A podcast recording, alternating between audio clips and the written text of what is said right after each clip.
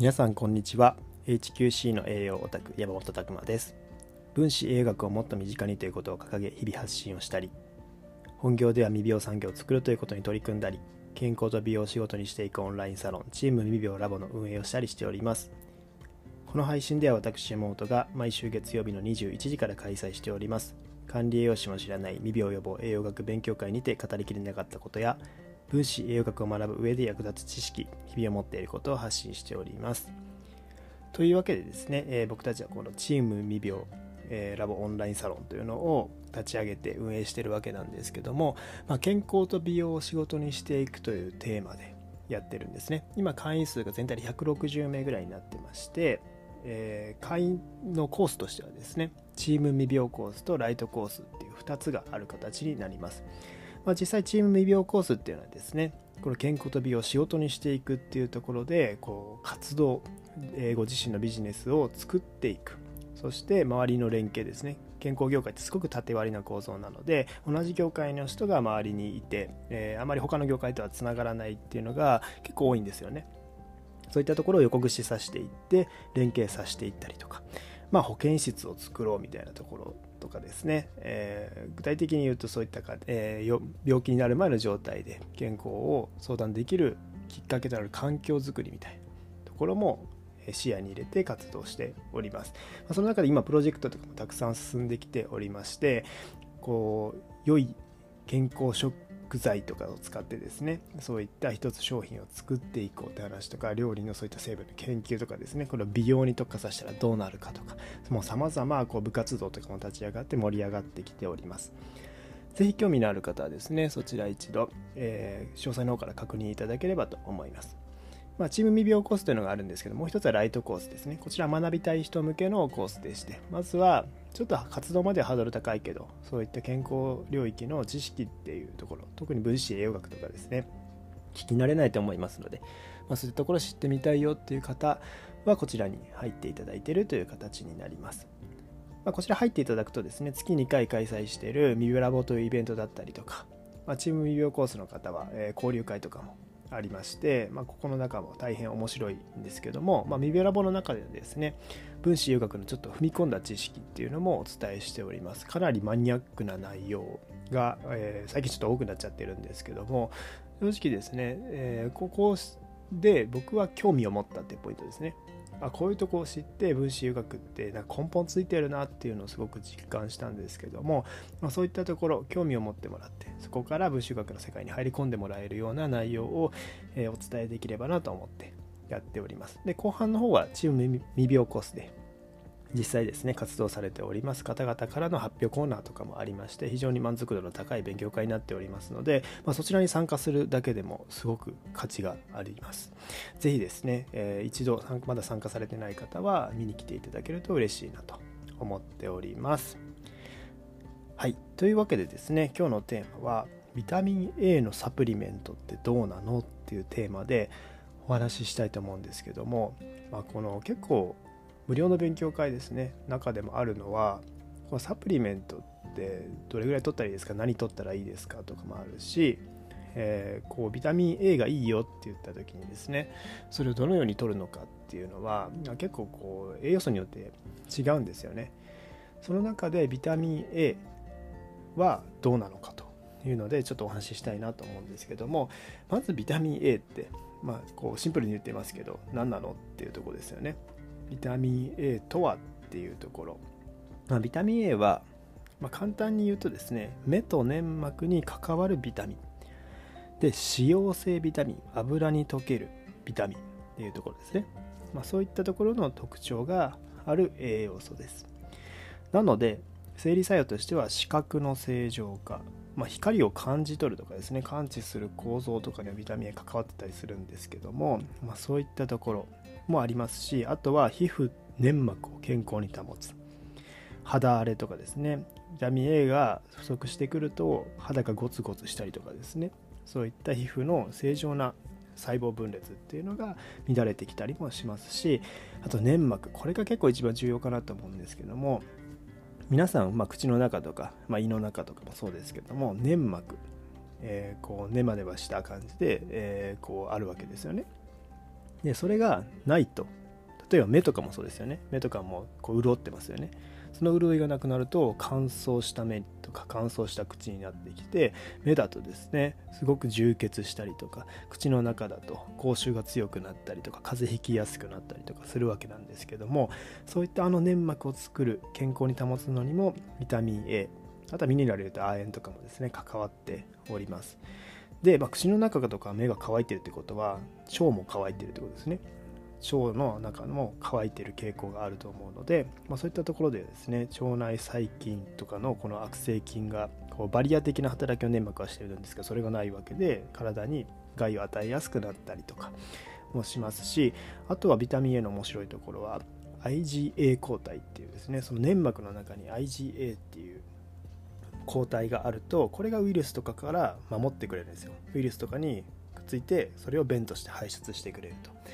で免疫力の高い腸の状態っていうのはその IgA がいっぱいたくさんあることなんですね。その IgA を作るっていうところにビタミン A も大きく関わってますよというところですね。あと抗酸化作用とかもえー、ベータカロテンとかありまして、えー、抗がん作用ですね。それが抗がん作用とかにもつながってくると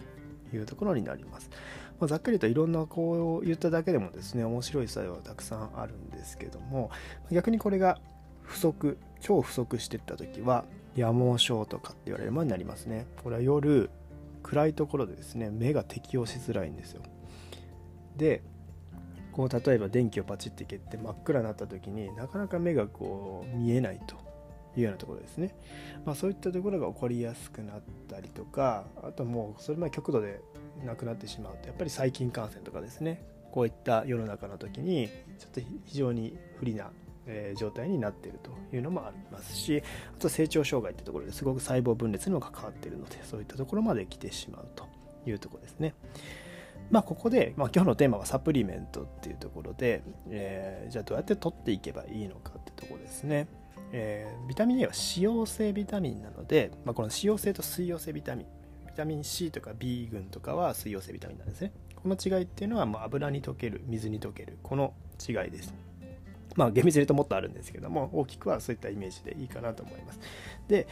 脂溶性ビタミンの方のイメージしておいていただきたいのは、まあ、時間がかかるということですね。体の中でえ徐々にこう溜まっていって蓄積していって濃度が上がっていくものなので少し摂取してそんな即効性ないよというところです。徐々に上げていって体内の濃度を上げていってそれで上がればそういった形で、え上がっていくと。いろんな作用がカバーしていけるというところですね。なので長期的に見ないといけないですし逆に溜まるってことはそれをずっと続けていくと蓄積しすぎて過剰症とかですね起こってきてしまうというところで、えー、じゃあサプリメントどうなの？っていうところも言っちゃうと、えー、ビタミン A レチノールとカロテンってあるんですよ。レチノールは動物性のものに入っている、まあ、レバーとかに多く入っているものですね。カロテンでのは人参とかに入っている、えー、色素の方ですね。そう考えるとレチノール系のサプリカロテン系のサプリ両方ともあまりサプリからおすすめできないっていうのが結論です。ただこういった人は取った方がいいよっていうところは欠乏傾向にある人ですね。明らかに夜盲症とかそういったビタミン A の不足の症状が出てる人が短期集中的に取るのであれば有効かなと。いうところですね長期で1年3年飲んでますっていうのはあまりおすすめできないかなというところですでカロテン系の方はこれはもうあまりこうおすすめできないっていうところですね。こっちの方が、まあ、レシノールカロテンに比べた時にはもうカロテン系のサプリっていうのはもうほぼおすすめはできないというような形になっていきます。で、なぜかっていうとですね、ベータカロテンサプリって発がんっていうところでちょっと危惧されてるところがあるんですよね。なんかこう、人参とか野菜とかこう多く食べてる人が死亡率低いっていうところはなんとなくイメージとしてあると思うんですけども、まあ、そういったところからですねこの野菜に含まれるベータカロテンっていうのは発がん抑制効果があるんじゃないかと思われてたんですよね。で、まあ、研究が進んで1990年代とかにですねこのベータカロテンサプリを用いていろんな実験を行ってたんですけども逆にですねこう単体でこう投与していくと発がん率を上げる結果となっちゃったんですよね。で介入試験中止になったりとかしててちょっとこれよろしくない、えー、作用もあるなっていうところであります。まあ、理由としてはですねこういったベータカロテンとか食材として、まあ、取る分には、えー、ままだいいんですけどもまあ、単体として取っちゃうとですね結構こうベータカロテンってまあ栄養素っていうのは酸化型還元型っていう活性酸素にこうベータカロテンが酸化されたら酸化型になって、えー、他のように還元型っていう形があるんですよね。還元型が酸化型になると。で酸化型が還元型に戻るっていう作用が栄養素的にあるんですけども例えばビタミン A の場合は体内にですねそういった戻す還元型に戻すビタミンとか酵素が人体にはほとんどないんですよね、まあ、これが問題で酸化されれば酸化されっぱなしになってしまうというところですね、まあ、ビタミン E とかビタミン C とか、えー、酸化型になっても還元型に戻すっていうこの協力プレイしてるんですけどビタミン A にはないと。なので取った場合にすごく酸化型が蓄積してしまう。大量に蓄積してしまうんじゃないかみたいなところが言われてたりもします。でこの酸化型っていうのが周囲に酸化の連鎖反応を引き起こしてですね。かえって悪い効果したんじゃないかみたいな話がえー、まあ、この原因として言われてたりもするんですけどもそれ単体でですねカロテン系のサプリ高容量取っていくとあまり良くないっていう話もあったりします。ででサプリの容量的にですね海外のものとか、まあ、iHerb とかですね調べていただくと1万 IU とか2万5000 IU っていうものがあるんですよ。で1万 IU って3300マイクログラムぐらいです。2万5000 IU だと8250マイクログラムぐらいの容量になるんですけども、まあ、ビタミン A の1日推奨量って成人で約750マイクロぐらい、まあ、2200 IU ぐらいですね、まあ、そういった形でですね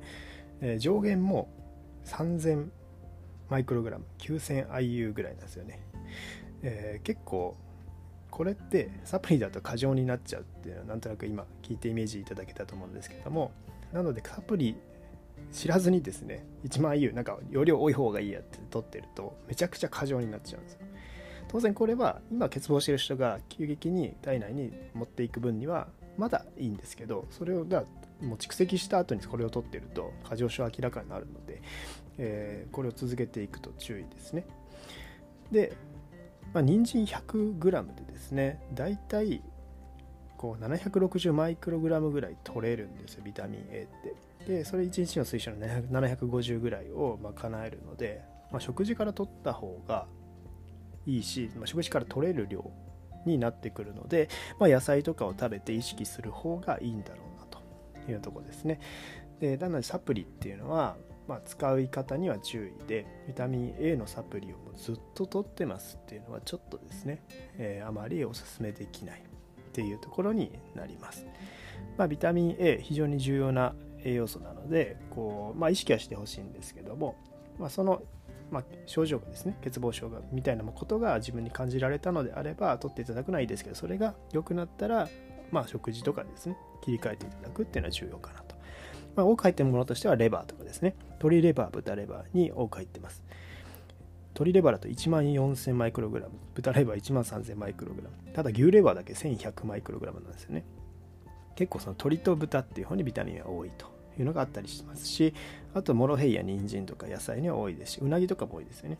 まあ、卵とかも結構えー、こう480マイクログラムとか入ってるので、まあ、そういった食事からでも全然必要量は取っていけるかなと思います。まあ、ぜひですね、そういったところ注意しながらビタミン A も試していただければと思います。あと重要なのはビタミン A を体の中で使うにはタンパク質と亜鉛っていうこの2つがセットで重要ですのでそちらも不足してないかどうかですねビタミン A だけ取ってても実はこれは使えてない可能性あるよっていうのもポイントかなと思います。まあ、ぜひですね、このビタミン A っていうのも取り方も意識してみてください。はい。で、今日はですね、えー、ビタミン A のサプリメントってどうなのというテーマでお送りしました。皆さんの日々のインプット、アウトプットを応援しております。HQC の栄養オタク山本拓馬でした。またね。